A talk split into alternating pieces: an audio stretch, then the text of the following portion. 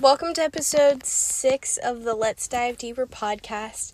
Today we're going to be reading Habakkuk 1, 2 through 4. Let's pray. Father God, thank you for writing the word. Thank you for inspiring the books of the Bible that we may have them now to be a guide for our own lives. You are such a faithful and loving Father, and I praise you for that.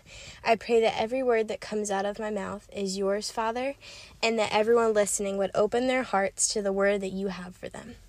Thank you, and amen. I'm really thankful to be able to record this episode. It's something that the Lord has put on my heart, and I'm really excited to share it with you. So, today we're going to be reading Habakkuk 1 2 through 4. This is the word of the Lord. How long, Lord, must I cry out for help and you do not listen, or cry out to you about violence and you do not save? Why do you force me to look at injustice? Why do you tolerate wrongdoing? Oppression and violence are right in front of me. Strife is ongoing and conflict escalates. This is why the law is ineffective and justice never emerges. For the wicked restrict the righteous, therefore justice comes perverted. It looks like our world broken and shattered. The law has become a joke. Strife is ongoing conflict escalates. The coolest thing about Habakkuk's prayer is that he's really being honest with the Lord.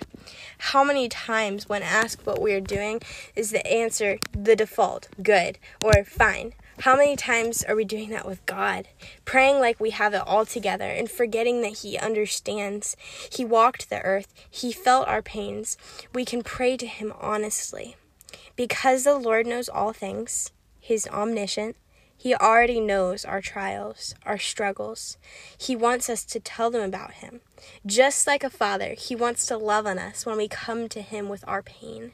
We don't have to pray in a certain way with a certain dialect, it just has to be real. We have to be raw. We have to be honest. He is a God who hears. El Shammah, it's my favorite name of the Lord, simply meaning God who hears. He hears you. He loves you. He wants you. No person could satisfy the needs of the Savior in your life. No thing we idolize could ever compare to the loving Father in heaven. He's here for you. He wants you. He hears you. We can use the prayer that Habakkuk prayed as an example. He was real with the Lord.